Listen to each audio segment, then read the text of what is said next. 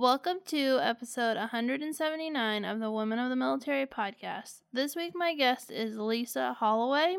Lisa decided to join the National Guard because she came from a military family and needed a way to pay for college. The National Guard gave her that opportunity. She was planning to become a veterinarian, but that career field disappeared while she was going through the DEP program and she was reassigned to public health. She ended up leaving the military after 17 years of service because she chose her family and her health over the military rules. It was a hard choice for her to say goodbye to the military, but in the end, she had to do what was the best choice for her, and she left the military without retirement and moved on. It isn't always easy to talk about some of the hard things that happen in military life, and I'm really grateful that Lisa was open and honest in sharing her experience of serving in the military and leaving so let's get started with this week's interview after a short word from our sponsor.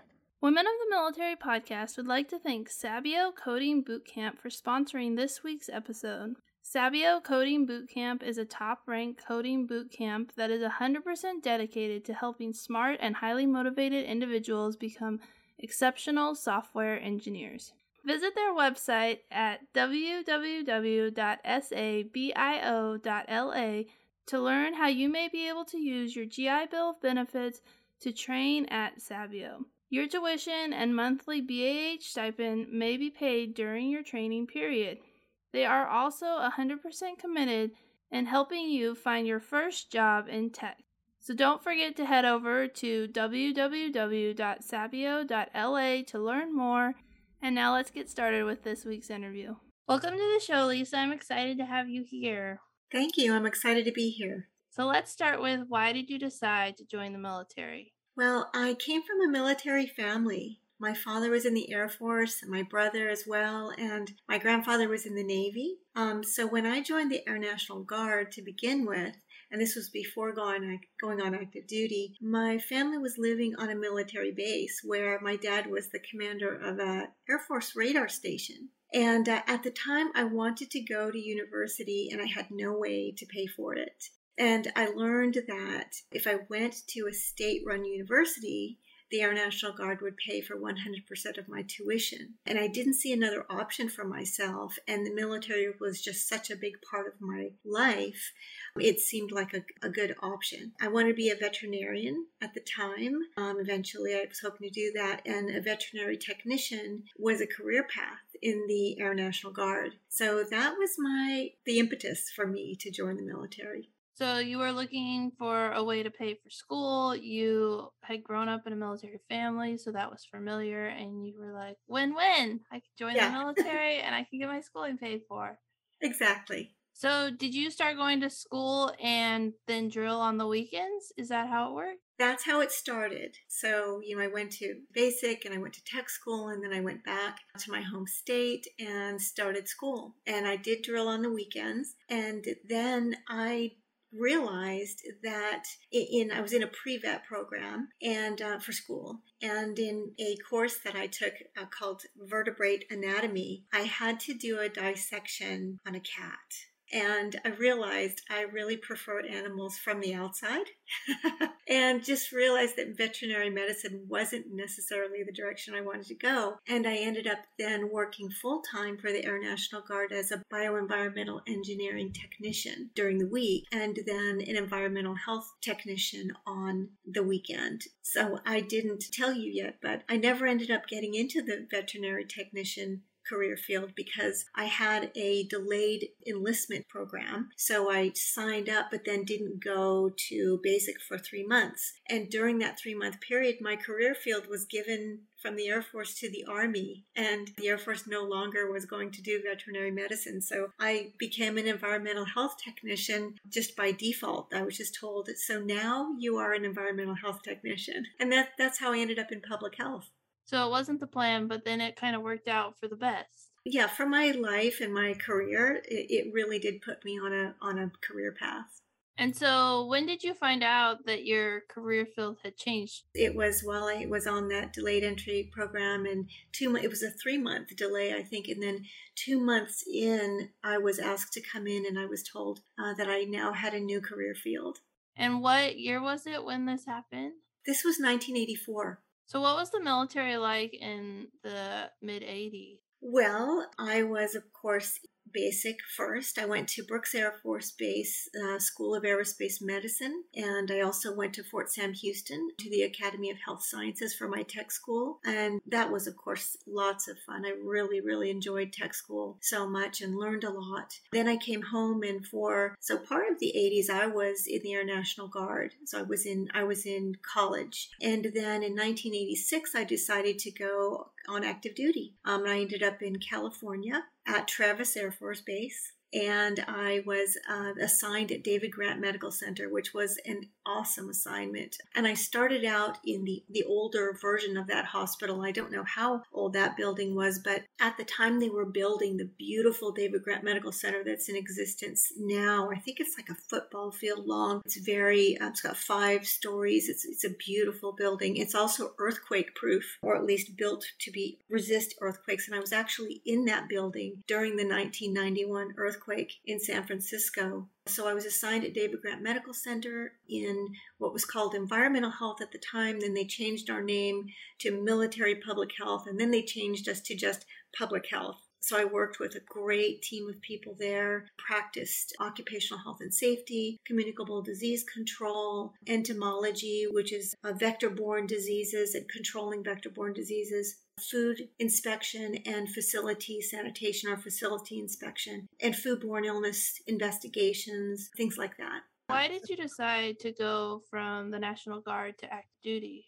I really wanted to change. You know, I was working already. I was doing my weekends and I was working as a bioenvironmental engineer on the on the Air National Guard base during the week. You know, I was young and I wanted to travel and see something new. So I really felt ready to go on active duty. And a friend of mine wanted to do the same. So we joined a program where if you go on active duty together, you can be located at least close to each other. And she was my best friend. So I ended up in Northern California and she ended up in Southern California, which actually is, is quite a distance. it was just a decision I made in my early 20s to make a change. They're like, you're close to each other. You're like, no, we're not. yeah, exactly. It was funny, actually. At least eight hours apart. So you wanted to do it, and then your friend was doing it, and you were like, oh, we could do this together. This will be fun. Yeah. And we thought we were going to go to Europe and travel the world.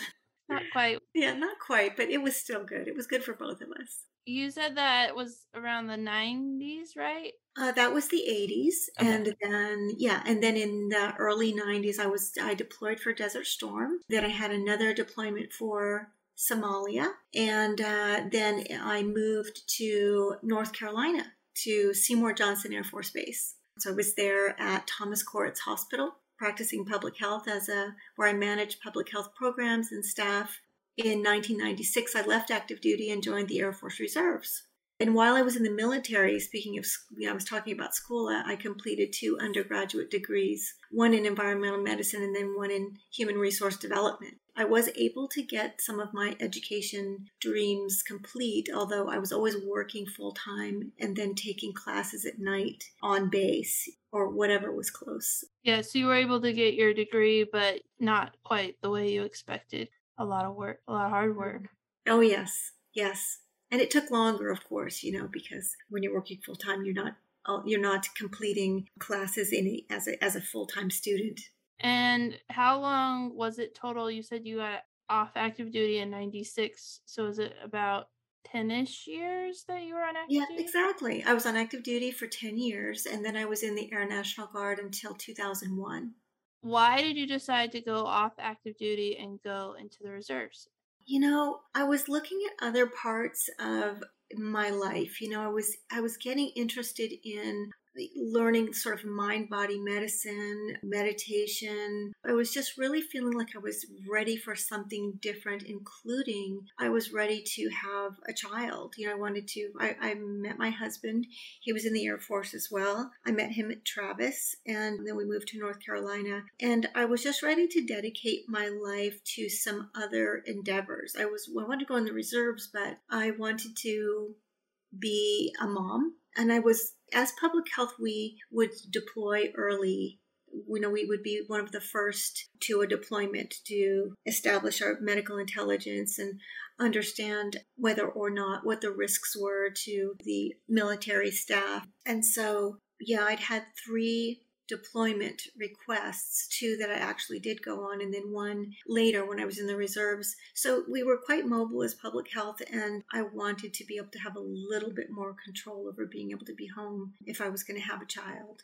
Yeah, I think this is another good interview to dispel the myth that between Desert Storm and September 11th, there wasn't a lot going on in the military. That's kind of the I don't know, myth that I believed. And the more I do podcast interviews, I find out how much stuff was happening and how many deployments and different missions were happening, all while I think the rest of America didn't really know what was happening. And so people have said that it was like peacetime, there wasn't anything going on. And you're talking about like how many challenges and sacrifices were required to serve even at peacetime, which is something that I think is really true for military life. Oh yeah, I mean we we are sent uh, in peacetime. I have one peacetime deployment that's uh, that I was uh, sent to as well. So you know that was while I was in the reserves. I was deployed, and then also I had a third request in the another request to go to United Arab Emirates. So yeah, we're busy in the military. we move around quite a bit. Lots of potential for being sent somewhere. And you said that your husband was in the Air Force? Was that why you chose to go into the reserves instead of the National Guard? No, I was in North Carolina at the time, and in the hospital that I was in, working in active duty, there was a reserve unit uh, right there. And so in the same building. So there was a reserve a clinic there attached to the hospital. So I just joined that. I knew them and I just joined that unit. And I ended up working there more than just on the weekend. I worked four days a week there for quite some time because their environmental health and public health programs really needed some building up. So I was there actually quite a bit. And do you think that going off active duty and staying in the reserves made it easier to be a mom and to have that stability? I oh, can oh, see yeah. your face. Yes. absolutely. Absolutely. I actually went to massage school. I wanted to own my own business and be able to control my hours. So I went and I became a nationally certified and uh, licensed massage and bodywork therapist you know that that took some time to finish that but then i was able to have my own business and control my own hours. And I was lucky because my husband had a good job. And so I was able to take the time to finish that and then also be able to manage my hours so that I could be with my son, who was born in 1998.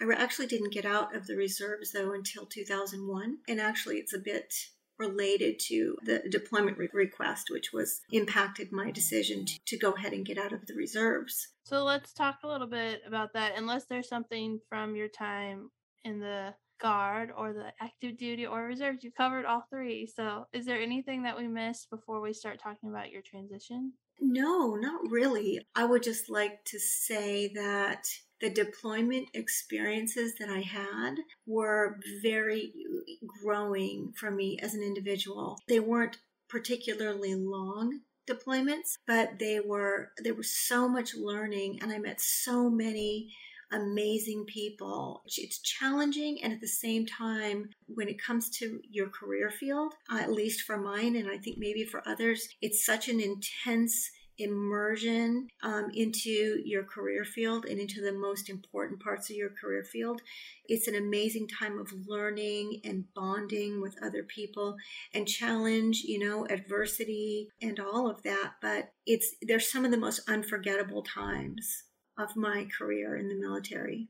Yeah, I agree. I mean, you do all these practices for exercises, and then when you get to deploy, you actually get to do the things that you practiced and it's not I mean when it's an exercise it's supposed to be real but it's just not real until you go over the seas and you're like actually doing it and it's more intense of an environment and Right. Yeah. In that, yeah, in that environment. I mean, we did it. We did, I, I practiced public health every day. And most of that was, you know, with active duty, but also families, family members. But when you're in the field, you're know you're trying to control the mosquito population because when i went to i was in africa so we were trying to control the mosquito population and testing the water all the time inspecting the food all the time and managing and, and reporting on epidemiology you know disease incident instance trying to prevent dengue and malaria and um, keeping track of the you know we had lots and lots of low grade fevers everybody was walking around with a with a low grade fever because we were fighting off so many little viruses and bugs that we're usually not um, exposed to. So that's the intensity. The intensity of the work magnifies in an, in a deployed environment. So it's a it's a great time for learning leadership as well as immersion into the reason you're in your career field.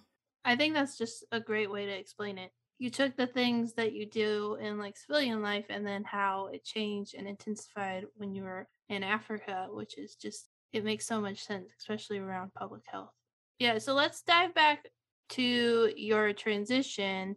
And you said that there was a specific reason why you wanted to leave the military. And so let's talk about what happened. So I was in a unit that received a request. So I was in the reserves, and my unit received a request to deploy public health to United Arab Emirates at the time. So the deployment was coming up and I was getting ready. And it was at the time when the anthrax vaccine was being given out. And it, it, was a deployment expectation. But I had a bad reaction to the first shot and then the second as well, which was even worse. And so when the flight surgeon told me that I could not take another shot, so he said to discontinue the series, my medical unit really wanted me to deploy and they challenged that and sent me to a civilian allergist to see if the civilian allergist would say the same thing. They also said that I should never take another shot, and that was the decision. So, following that, my unit wanted to send me to a military allergist at another base to possibly to overrule the first um, two physicians. And that's when I realized that, you know, as many hours and as much work as I had done for that unit, um, I didn't feel like they cared about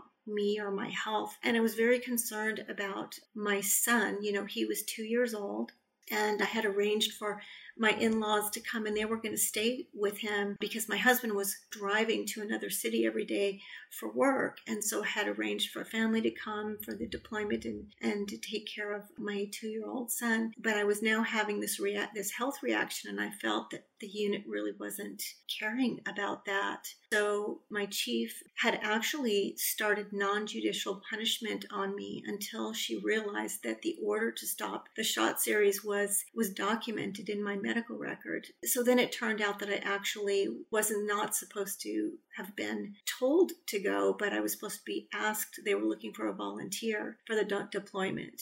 And then, it, and then it also turned out that it was mistakenly sent to my unit, um, and it was supposed to go to a unit in California. So, after all of that and 17 years of really spotless service, I just wasn't willing to stay in a unit that was willing to risk my health like that for the sake of a deployment. And so I made my decision for my family, for myself, that I would leave the reserves. I did have to forego my retirement by doing that because I had to make that decision because I just, it just was time. It was just too much at that time for me to to say this is a good place for me to be at this time in my life. And interestingly, when I decided to get out, I got calls from people around the Air Force who had worked with me, and somehow the word got out, and people called and asked me why I was getting out, and was I sure I wanted to do that? And and I really was. I was I was really sure that my family and my son was going to have to come first yeah, that sounds like a really hard situation and a really bad situation, especially when you took the first two shots. You had an allergic reaction to the first one, and then they made you get the second one. And then the doctors were like, she can't get the shot. And they were like, let's find another doctor that says she can. it's like, yeah, no. I mean, to walk away from retirement at 17 years with so much sacrifice and heart put into the military and then having to make that decision for your family. But I've done a few interviews this year where people have talked about how the military didn't take care of them and how that pushed them to leave the military. And I think that shows like why so many of the laws that are being pushed right now are so important to take care of people because people should do the right thing, but it seems like laws are the only way to ensure that people do make those right decisions. It's very true. And veterans are treated a lot better now than in the past. Even the thanking people for their service wasn't happening, you know, until maybe the next, the, the within the last decade. That that was not normal. That's new.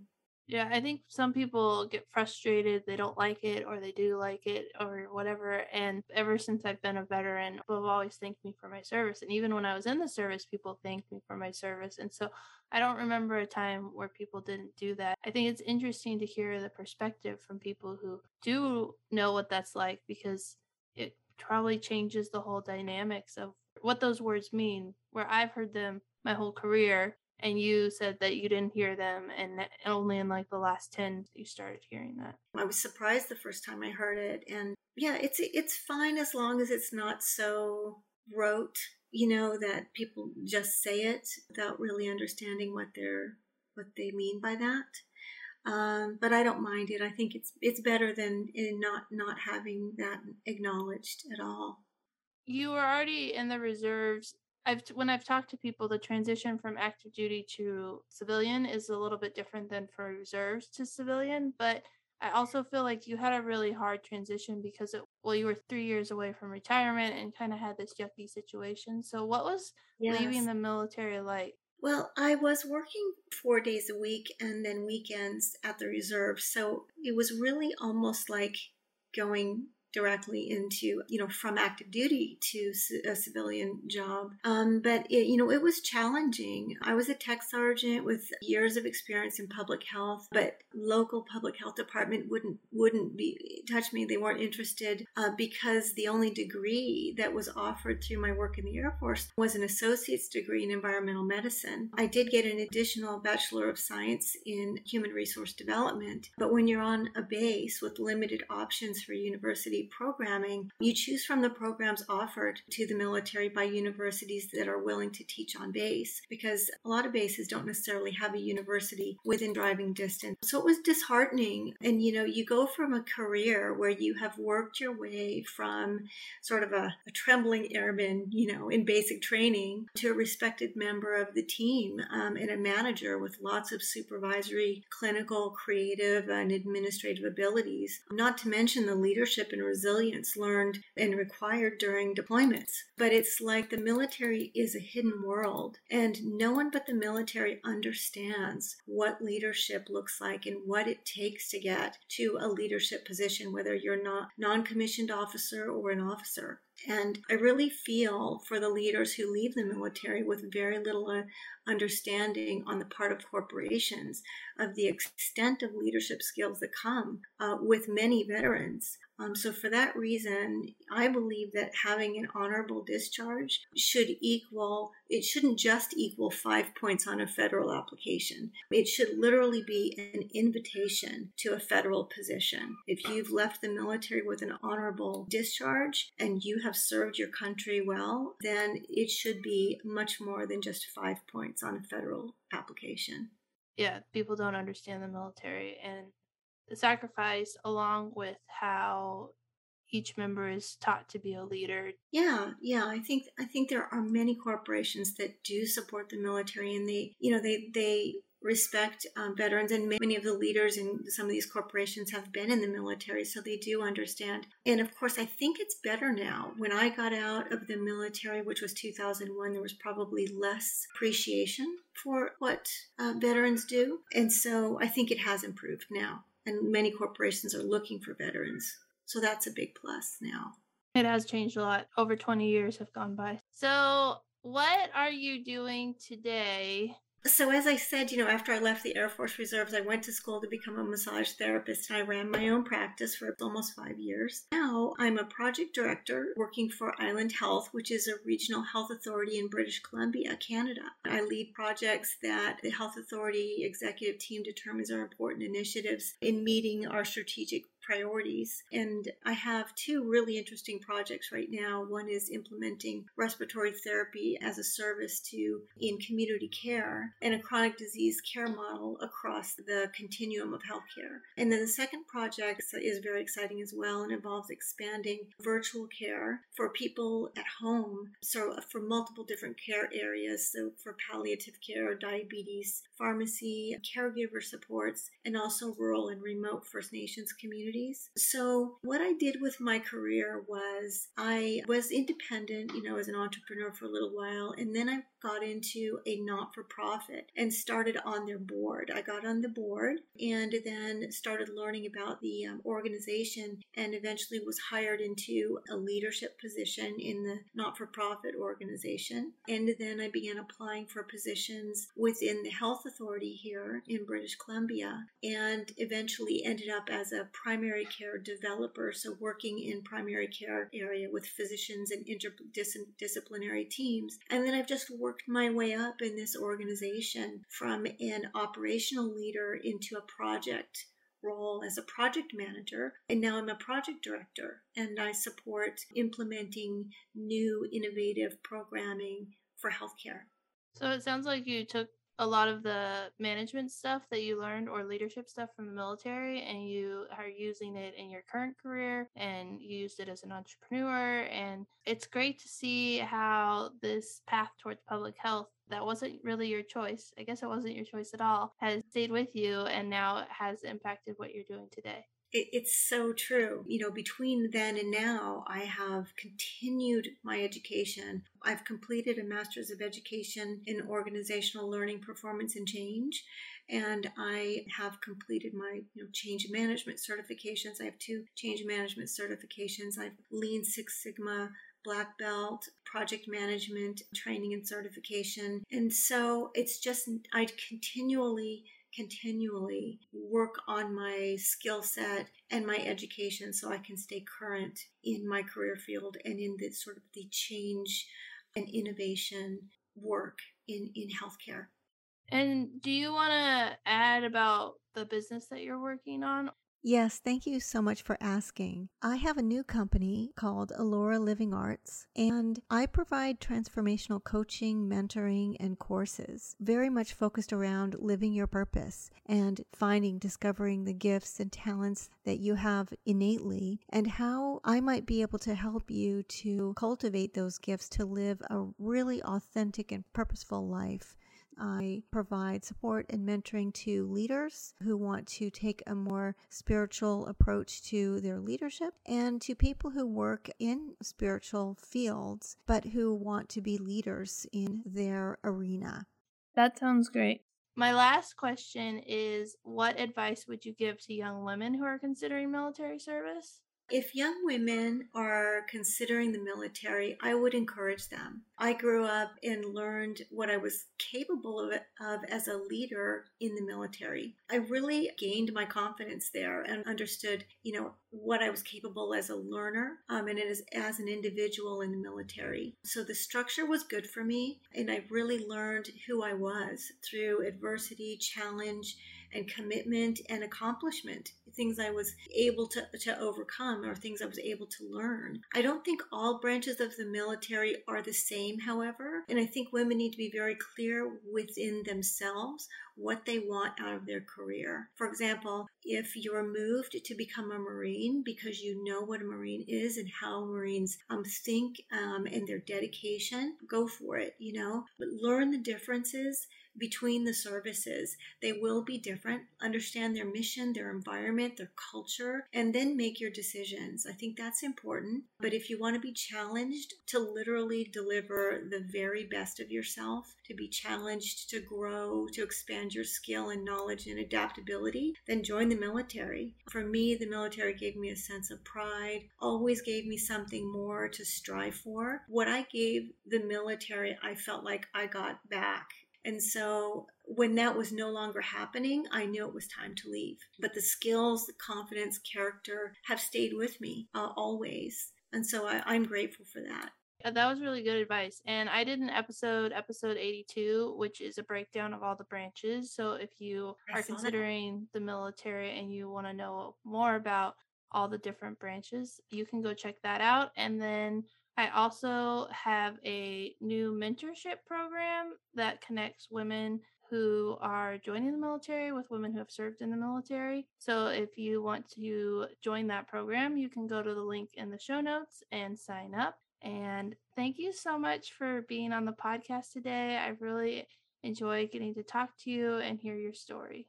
Well, thank you so much. And I think the mentorship program is a great idea. And thank you for holding this uh, podcast for for for taking the time to do this for us. Really, really appreciate it. You're doing a great job. Thank you so much.